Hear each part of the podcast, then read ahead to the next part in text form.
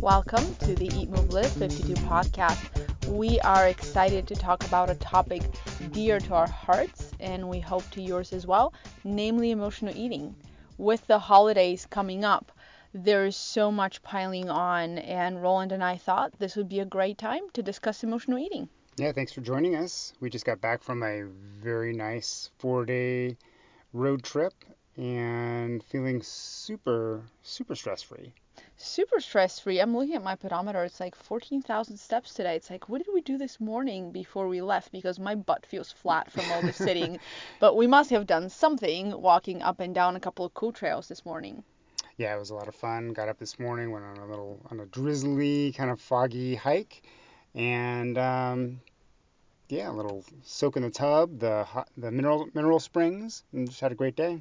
Yeah, it was a great front loading of a day that was going to be spent sitting for the rest of it. But I caught up on some good books, and uh, Roland and I ended up listening to some comedy uh, right in the most horrible LA traffic. so that's always helpful. Yeah, so we were talking a lot this weekend about stress in general. Um, Galina did a really good uh, stress relief talk last last week at uh, one of the doctor's offices where she uh, where she works, and while we were there, I just had this huge like I didn't realize the kind of stress that I was feeling, I guess, until I until I really paid attention. I was sitting in the back taking pictures and I followed along with the kind of things she was saying and all of a sudden I'm like, wow, this is the first time I felt like really like I don't know, like a connection to myself or I felt like there was nothing else really seriously going on. And um, yeah, it was sort of a powerful thing, just this lack of stress. I just really didn't know I don't know how to describe it. Can you guys tell he's like out of words? It's hard for Roland to describe what it was like to feel some quietness in his mind. It was interesting because what he's describing is how he felt after I took the whole group through about a 10 minute exercise that uses the senses. Mm-hmm. It uses your sense of sight and hearing and smell and taste and uh, your kinesthetic sense, your your t- t- touch. Touch, yes. And it's like, what's that word? Touch, the kinesthetic sense. And it was very interesting because one of the ladies um, from the second row, she was looking at me going, my mind is really quiet. I don't know quite what to do with myself. And what she was describing and what Roland was now attempting to describe is this very weird sense that people get when they first realize that they are here in this moment, in the chair, paying attention, not thinking about the past, not thinking about the future. And all of a sudden, the present becomes manageable because you're not dealing with a project that's not here in this moment because I am your teacher in this moment and the project's not here and you're not dealing with something that you can't do anything about which is in the past and it, all of a sudden it's almost like a like some sort of a warp it's like a thought warp mm. where you're you're looking at yourself going oh wow like my sense of reality is completely different when i'm actually embodied when i'm in my body and this is a great segue into our talk today about emotional eating because oftentimes emotional eating happens exactly because we are not in our bodies or because we don't want to be in our bodies. Mm, that's interesting. Yeah. Because you think you're just tuned out and oblivious to it, but in reality, there's some sort of sub- subconscious thing that's, that's, that's that's protecting you or trying to protect you or um, you from some sort of pain or something like that. Yeah, yeah, you can say that. I just did. yes, you did. Gold star for Roland. Gold star for Roland. He figured it out. Yeah. So I, I don't know that. I mean, if you're new to the podcast, you may not know it, but I've been a, a, a victim or whatever, however you want to describe it. I'm a survivor of emotional eating, right? So I, I, you know, I, I lost 110 pounds, and those 110 pounds were primarily from emotional eating, or like a huge part of it, right? I didn't just overeat. I I was like obsessed, like not obsessed. I was like addicted to overeating, and like using that to sort of hide behind. I was hiding behind food, I felt like, and it's sometimes still a challenge to this day. Yeah, Roland just uh, sent out in the last newsletter some old pictures of him, and you know, you're a teenager or early 20s, and it's like, wow, you can see that your your body's struggling to, you know, really embody power and strength and size that are typical of a male of, you know, that age, and Mhm. you're like, no, I'm just gonna eat. you know, which is certainly one way to get through that stage. It's it's very complex, you know, young young adult life is very complex yeah. and very challenging. So back then, I would not have, like, if somebody asked if I was an emotional eater, I would have said no, because I wasn't going after, like, the things that you typically think of as uh, for emotional eating foods, at least that I would have. Like, I didn't go after, I didn't go after donuts or desserts or, like, hide with a pint of, or a quart or a gallon of ice cream. I just had, uh, I would have an extra burger, or I'd have an, an Mm. extra meal, or I would eat, you know, uh, two burritos instead of one, and I would eat until I was overfull. Yeah. So what are some of the so like for somebody like me back then, like what are some of the signs? Like what are some of the things that I could have looked for to become aware that emotional eating was going on? Well, I think definitely looking at your day-to-day mood is something that you could look for.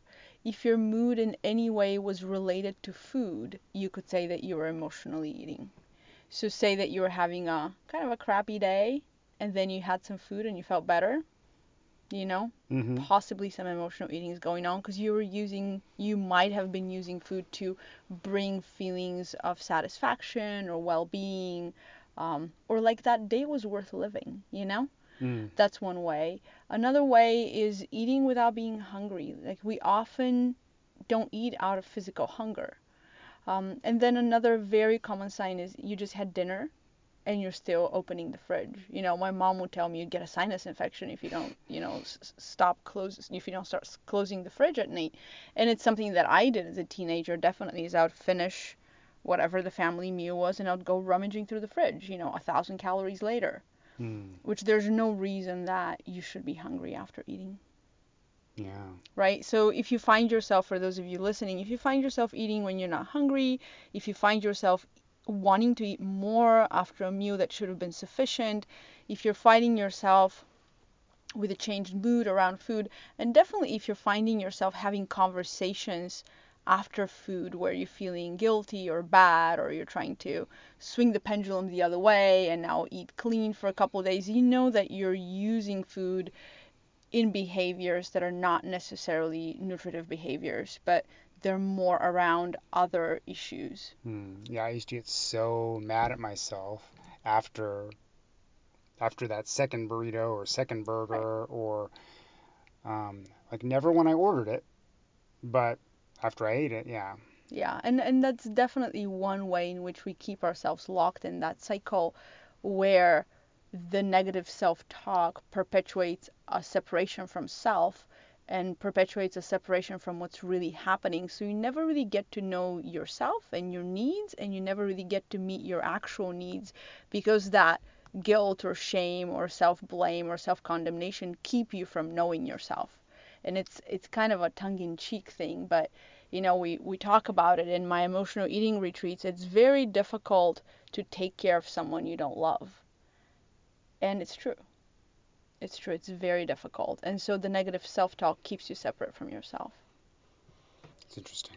It is interesting. Yeah. And it's and it's it's human and it's part of this human condition. And the more we talk about it, the more we bring light to it, the more you can see how other humans do it too. So it becomes less of a kind of a pointing finger at self thing. Hmm, interesting. So that's the those are the sort of the actual well, I mean, obviously those are the emotional reasons. Those are the psychological reasons for doing it, hmm right? So are there any like physical or physiological reasons why why this happens? Absolutely. If you think of eating in general, when do we first start experiencing the effects of a meal? Is when we are babies. We're little ones, hmm right? And for those of you who have been parents or have watched little babies, babies cry, and then when they find food, namely, you know, they're either going to find mom's breast or a bottle, they're going to eat and they're going to calm down and fall asleep. And so we have this cycle of agitation and then calming down, or activation and deactivation, Hmm. or you can call it sympathetic and parasympathetic. And when we eat, we naturally calm down, not only because we've received nutrients, which is going to perpetuate life, and yay, great, you know, big deer today. you know, that's why, you know, our ancestors were eating fish all the time, is because they wanted to go after a bigger game. We we calm down when we have abundance, when our bodies have sensed that there's nutrition coming in. But there are actual physiological mechanisms through which the act of sucking and swallowing when you're a baby or chewing and swallowing when you're an adult with the mastication, with the activity of the facial muscles, with some of even the effects of the sounds in the inner ear, bring a calming effect or a parasympathetic effect. Interesting. Yeah, so there's there's for example reasons to believe that crunchy food is more calming than creamy food because of that effect of of that Some sort of vibration that the vibration and the actual muscles that are in the inner ear that respond to prosody and tone of voice. Um, the same muscles that respond to mama's tone of voice, where a kid can recognize who the mom is. So makes. Is we, that where crunchy moms come from? I don't know where crunchy mom comes from, but I I feel like it's we still know so little, and yet what we know is giving us an idea about how complex we are and how many physiological needs we have unmet and how many psychoemotional needs we have unmet. Wow. I know I keep saying interesting, but it actually is interesting. It is very interesting, and so sorry. No, no. I so, I mean, you. it's just So some- especially interesting because because it's me. You Yeah, know, it's right. like it's like Right, that's right, right. this is something that. Um, and we talk about all sorts of things about nutrition and movement and all these things that I'm participating in, right? But this is something that it still affects me, like on multiple levels, and so eh, I do find it interesting and enlightening at the It same is time. very interesting. And there's another thing where, you know, we're we can only cope with stressors as well as we learned how to cope with them. And the coping is a physical skill. So how much capacity you have to tolerate especially negative emotions, things that we deem negative, such as, you know, sadness or anger or grief, depends on how you coped with them when you were little. And that's something that we borrow from our primary caregivers. So, depending on how well mom and dad and other primary caregivers cope, that's how well you cope. And this is something that can really bring softness to the situation where you think about back to your early childhood, how your primary caregivers dealt with stressors is usually how you're going to deal with it. And if they didn't deal well, you probably won't have that capacity either. So your ability to handle stressors is as much psychological as it is physiological. And so these days there isn't that big of a separation and I, I really am hoping that the whole mind body thing disappears because there is no mind and body. Now your unconscious is your body so that we can start learning that when we're having psychoemotional challenges or challenges with emotions, there are physical challenges. They're not, you know, they're not from your neck up. And your unconscious is in the basement of the mind. You know, it's it's your whole body is your unconscious. So when you can't tolerate an emotion, you physically can't tolerate it. So looking for a physical outlet or a physical calming down effect is the most natural thing and food does this incredibly well. That's unfortunate. Well, or fortunate because you know some people do it with gambling or alcohol or Yeah, I guess. you know uh, promiscuity and many random partners. Like there's many different ways that you can get that need met. Or you know what are those people doing? People who freeze their credit cards because you know they can't stop shopping for Yeah. stuff. You know it's it's all a hit. It's all an attempt to bring regulation to a system that is dysregulated, whether because the stressor is too huge right now or because that system never developed an ability to tolerate affect um, because of multiple challenges. And you know, it becomes particularly difficult if you grow up in famine or you grow up in hunger or if food was used in some way in your family to reward or to punish. You know, it, it can be so complex. I have Um, you know, I hear heartbreaking stories about kids that the only comfort that they knew in their life was food because mom or dad were not available or you know kids who are adopted that I work with. You know, it's very very complex. So we need to hold this with a really broad view and say, hey, there's a challenge in the system and the system of the person who's emotionally eating is asking for help it's asking for regulation and beating yourself up for it or putting yourself on a diet is definitely not the way to get there Hmm. What is like? right I mean, I mean, I've come had my own journey, but you know, so I'm better, but I'm still. It's a. It's like I have to consciously resist. Right. Right. so this gives you some information that there are some biological challenges with regulation that you might want to address and you know, those of us who are quote unquote healthy enough, whatever that means, to even be pondering this question and have enough self awareness, there's a lot we can do. There's things like meditation that can be very helpful, yet might not be enough because you might need someone to actually sit on the outside of you and help you regulate because in human in human relationship, you know, it's it's relationship. Your whole human being is an interaction. And so oftentimes we take so much pride in doing things on our own, like what can I do? But problems that occurred in relationship or biological systems that develop in relationship and didn't develop well need relationship in order to develop. Does that make Mm-hmm. sense? Yeah. So there's two there's kind of two main ways that we get to to this kind of fork in the road here like which way do we go? We either never developed the self-regulation ability to regulate emotions and to be in touch with our bodies and to be able to tolerate whatever comes to a certain extent because there's intolerable stuff that comes to all of us and we hopefully have the capacity to live through it or so it either never developed or it developed and got interrupted. If it developed and got interrupted, it's easier to come back to it on your own. Say you had everything perfectly developed and then, or as well as good enough developed, well enough developed, and then something happens. And then you can get back on your horse and, you I know, feel like that's me. I feel like I was months. perfect, yeah. and then something must have happened. Of course you're perfect or you wouldn't be married to me. But but you can kind of get back on your horse with some self-discipline and some meditation or things never developed right. And I would say for most of us who are raised in western society that's probably the more common case.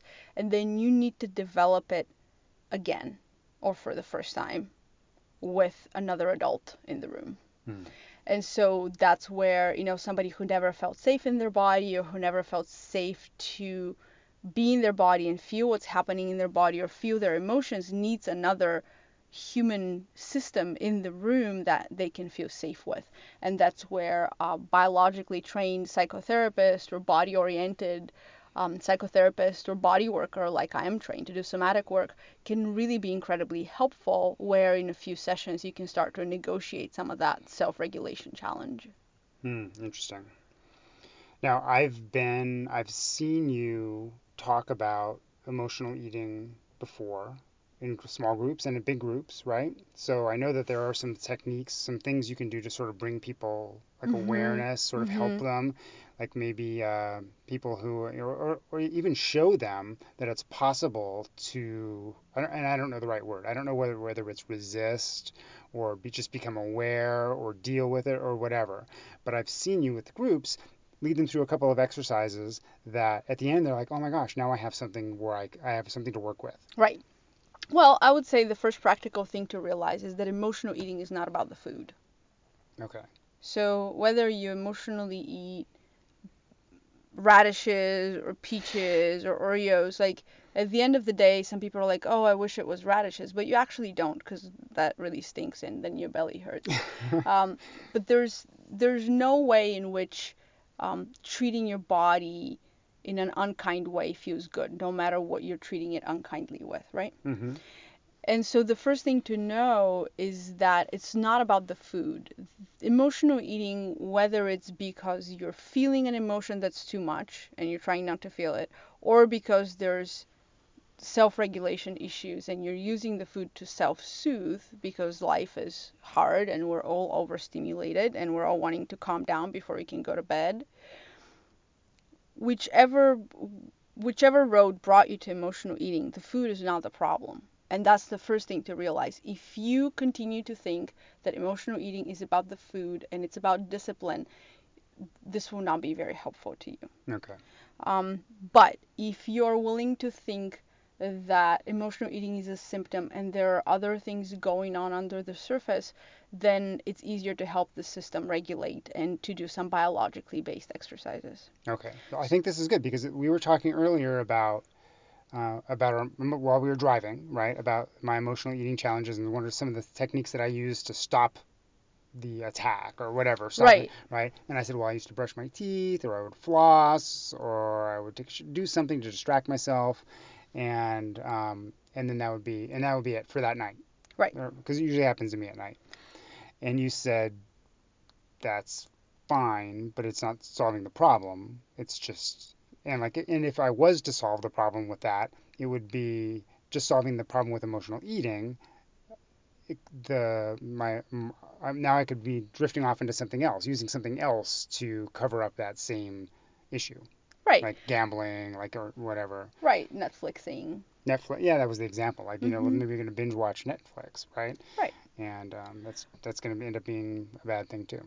Right. So the the question is if you if you deeply care about what's actually happening under the surface and you want to get to know yourself and know how to meet your own needs, you need to see that all these things, whatever they are, there's no way to go for a walk instead of emotionally eat and still address what's happening under. So if you're willing to address what's actually happening under, it's important that you pause. And one thing that I teach that's very, very useful is just to pause and see what's happening in your body right now. And what we do with kids is we draw. So we'll do, and we do this with adults too, because it works so well, because we're all kids once and we all love to draw. And so we'll actually take um, and do uh, an outline, almost like a gingerbread person, Okay. and take two colors. So you can take like a red and a blue, or a pink and a green, whatever you like. And you're going to use one color to draw and kind of do an outline of the gingerbread person on the on the piece of paper, you're going to fill in the parts of your body that feel okay, or at least okay-ish, Okay. and then the parts of the body that don't feel good right now. So any places that feel open, that feel that they have flow, they have movement, they have some warmth, they have some pleasant aliveness in them, you can fill in with whatever is the pleasant color that you chose. And then any areas that feel tight or throbbing or achy or just kind of on fire, whatever the unpleasant sensations are, you're going to fill that out with the other color. Okay. And that takes a while. And if you can do it with your right hand and your left hand, it's best. Hmm. If you can do right and left hand at the same time, it's even more best. right? So it's even better. So that that brings some hemisphere integration and some left-right brain integration. So if you can do that, that usually takes most people about between like three and five minutes.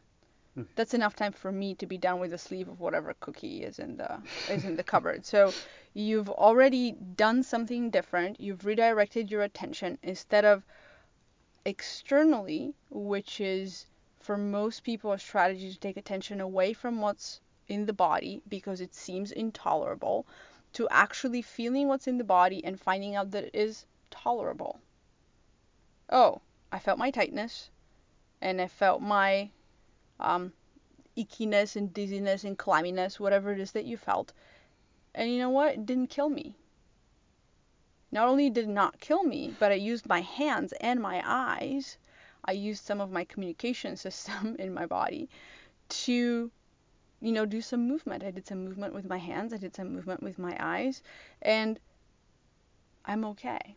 So, in a way, it teaches you capacity, it teaches you to tolerate and to not be afraid of what's happening inside yourself right now. Because so often there's a fear of the emotion that we're feeling because of what would come next. Usually, Mm, when we're okay. when we're little beings and we didn't have the resources that we have now as adults. A lot of people will find as they do this exercise, they're like, oh, you know, sometimes people will become aware of something and give that attention. Sometimes they'll be like, you know what, I did the exercise and nothing happened. I'm still going to go eat the thing. That's fine. Go eat the thing. But now you are aware of what you're actually feeling. And because you're a little bit more in your body, it's harder to stuff yourself. Oh, okay. Right? It's harder to do that self harming behavior. Okay. So that's one thing that you can do is pause and draw. I can do this. You can totally do this. Another thing you can do is those of you who can sing or can't sing, but there's no one around to hear, so it doesn't really matter. So for all intents and purposes, you guys can't sing. If you can sing something, even if you can hum or just engage your your facial muscles, that is so incredibly helpful. So you can play whatever song you like to you karaoke something in your living room. And if you can dance and move with it even better, you're going to find an immediate shift and this is not to cheer you up, but to, even though it might cheer you up, unless you're singing all by myself or something horrible like that, right? You can see I can't really sing, which is why this is not a singing podcast. But if you can engage your facial muscles and if you can engage lips and cheeks and tongue, it's the same muscles that you would be engaging for eating. And a lot of the regulation that's happening on the autonomic nervous system level is happening because you're singing, and it's awesome if you're singing with other people, which is why chanting and kirtan and all these things that we do um, in more tribal forms work so, so well for healing, even better. But I know most of you at 12 o'clock at night aren't calling a friend to chant together on the phone, so do what you can on your own. And a third way that can be very helpful is to just place a hand on your heart and a hand on your belly and just do some deep breathing or you can even put a hand on your forehead and one behind your head, kind of where your hair starts. If you still have hair, if you're not like Roland. Roland, remember my where you? My, I still have hair back there. yeah, remember it's just where, not on the front. Remember where your hair used to be? Shh. Right back there, where you had a ponytail when you were young, and one hand on your forehead, and hold your hands there and do some deep breathing there. All these three can be very helpful: coloring, singing, self-touch they work incredibly well. Allow them to work for you because they do work. And after that, if you still want to eat, go for it, but it's not going to be the same, and you're not going to like me because we're going to break your pattern. Uh. Um, because these are biological tools, and when we change the biological pattern, nothing is the same. You can't really coast through the old way.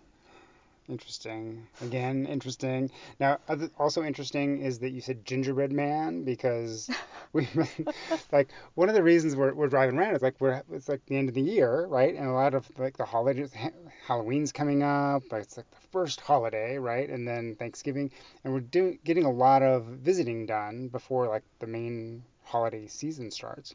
And we were already been talking to people about the stress of the holidays and gingerbread man is like a in America is like a primary sim- symptom symptom. It's a primary, it's a primary symbol symptom symbol cookie. Yeah, it's a symptom a symbol cookie of the holidays. Gingerbread man. It's like Okay. a Christmas cookie.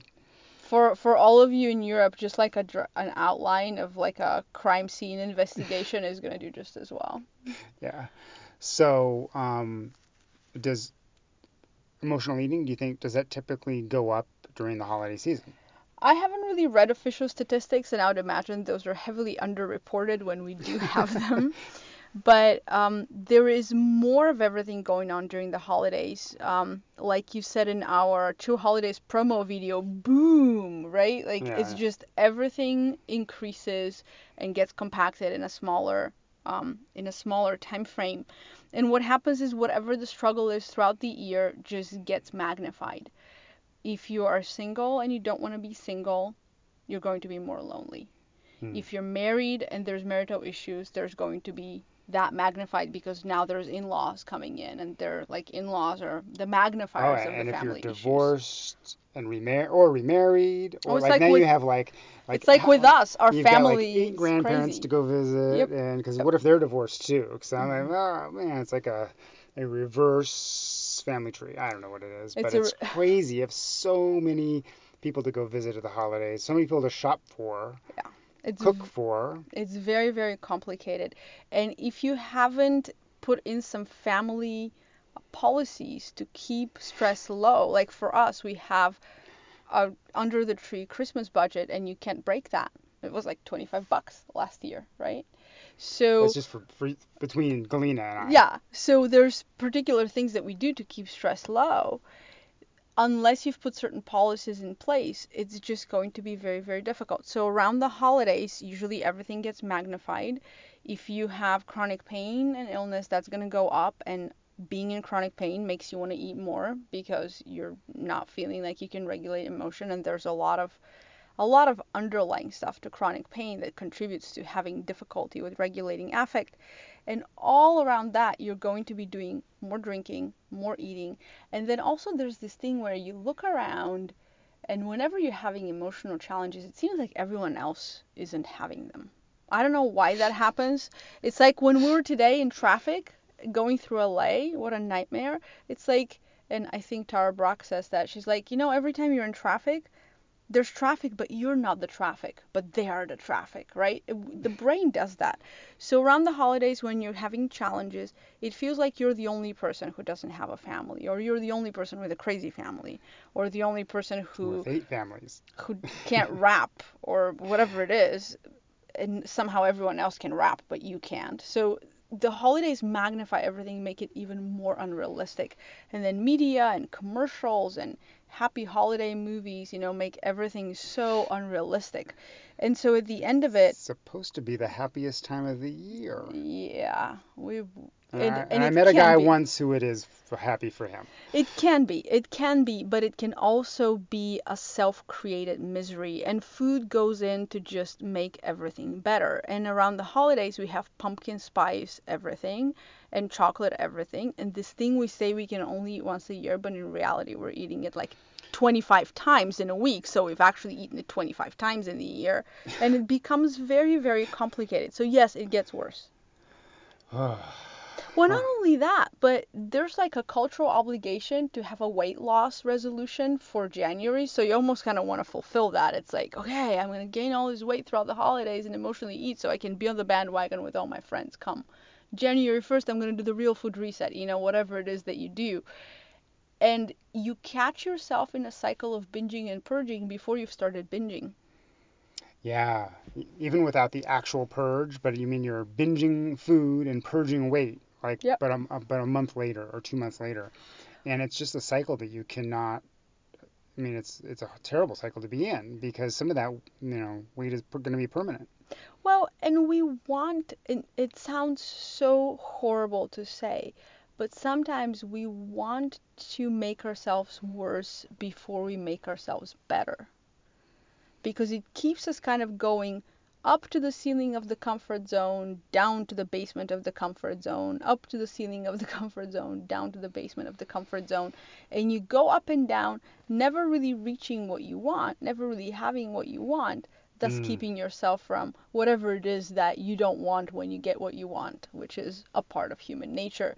And so that's why it's so nice to have somebody, some other adult outside of you who you can talk to, who gets you, who understands these patterns, and you can say, okay, if you're really not interested in these patterns, let's go and address them. When it was time for me to address them, because I had so many years of food confusion around being a classical dancer and this being my whole identity, and when I went back to address them, we, my therapist and I went down to me being two, three years old. I mean, you barely have vocabulary to say what you want, let alone to make the decision to emotionally eat.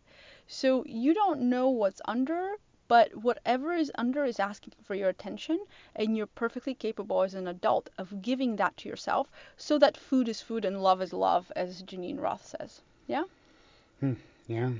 Yeah. Let's keep them separated. Let's keep them separated, and then we can mix them at our own desire instead of having them mixed for us. Yeah, yeah, yeah. So we we mentioned a couple times this chill holidays and the holiday stress rising, right? So if you're hearing this now, the reason is because it's going into well, it's November, right? Mhm. And uh, we're just about to start kick off our chill holidays program, which is a it starts November 16th? 16th. And it's the second annual. We've done the chill holidays like this. Um, fourth or fifth annual, we've done a holiday program just in general.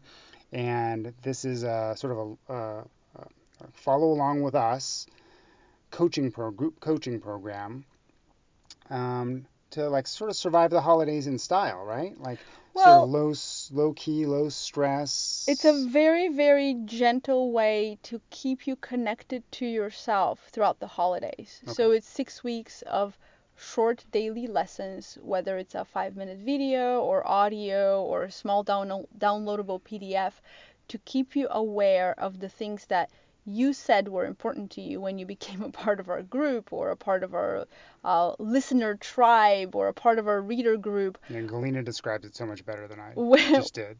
where you said, you know, eating is important to me, eating healthy is important to me, and moving all throughout the day is important, and keeping stress low is important because I, I have things I want to do in my life, and, and these three things are going to help me really reach the potential that I feel I have for myself, or do the creative thing, or have the family that I want to have, and live life in a happy way.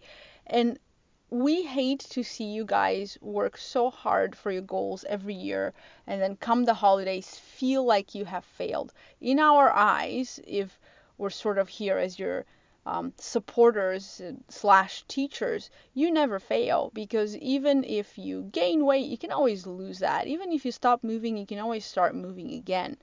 But what we see is that everyone really gets down on themselves. Like oh i blew it. Like i was doing so well and now i blew it. And this is what we see that really breaks our hearts. And why we created show holidays last year was so that you stay connected to yourself so that you feel like you are doing the best you can because you always are. Yeah? Yeah. Yeah. that felt like i didn't take a breath for like seven paragraphs, but I, I really get like it really breaks my heart when I see you work so hard and be so committed and do your chopping and prepping and cooking and cleaning and posting recipes and you know going back and reading chapters of a book and then feeling like you have failed at something. I don't even know what it is, but you know, I, I hate to see that. So I want to bulletproof that for you for the holidays so that you don't have to feel that again. Excellent. I like that. Yeah. Yeah. So we've got. We should wrap this up, right? Yeah. But we've got. Um, so if you're feeling, you got that emotional eating kind of a bug going, right? We've got the three things, right? So kind of back, listen back, and uh, we've got draw, right? Uh, sing, and what was the third one? Self touch. self touch, right? Got that. And then we created a like a free video, right, for For true holidays. for chill holidays, right? That you can go watch. We'll put the sh- put that in the show notes, but it's at eatmovelive52.com slash chill. Yep. Right. So you can go there, watch the. Is it, how long is it? It's about 20 minutes. It's five strategies to survive the holidays. Yeah, yeah. And if you still, I mean, there, it's great. And if you still feel pulled like you want to join us for like a, like like the the thing that Galina said, where you get a little bit of something every day, you join our group.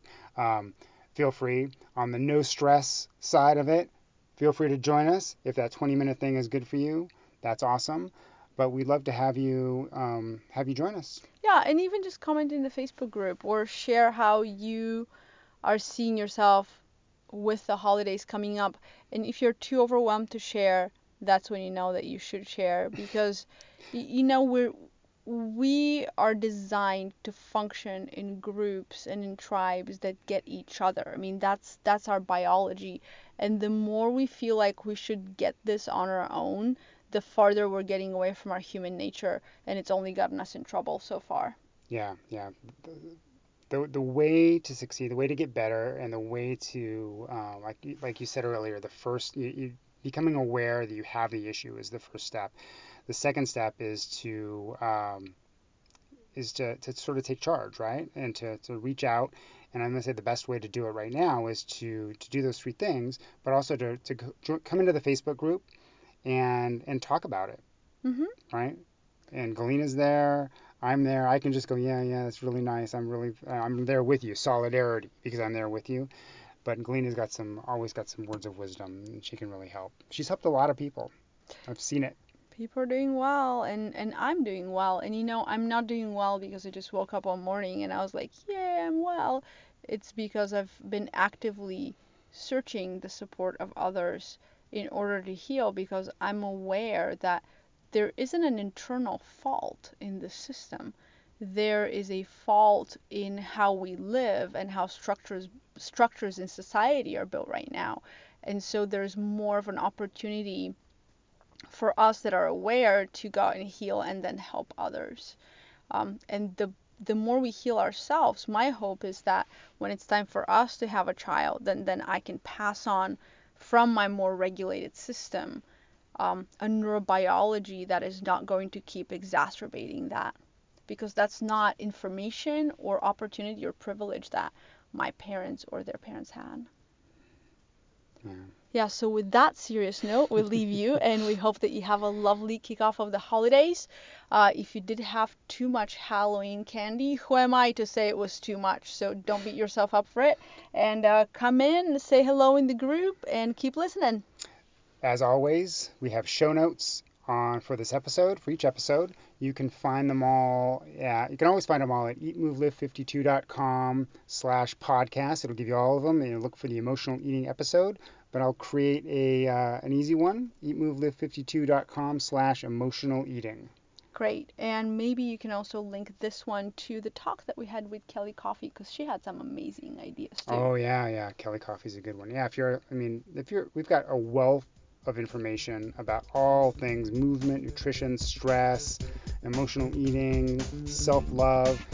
Uh, we've got a podcast for almost everything in there, so you know, poke around, but we will definitely put the link to that one in the notes. Thanks for good questions, Roland. Thank you for good responses, Galina. I can't believe I said Galina and I earlier. It was Galina and me. Thank you for listening. Bye, everybody. Talk to you soon.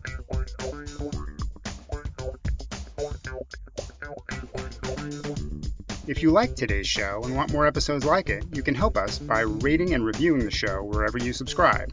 That means iTunes, Apple Podcasts, Stitcher, Google Play, Podbean, or in the podcast app on your phone.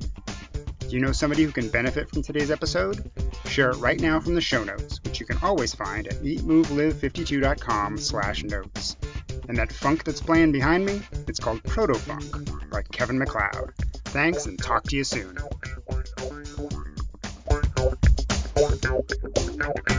Música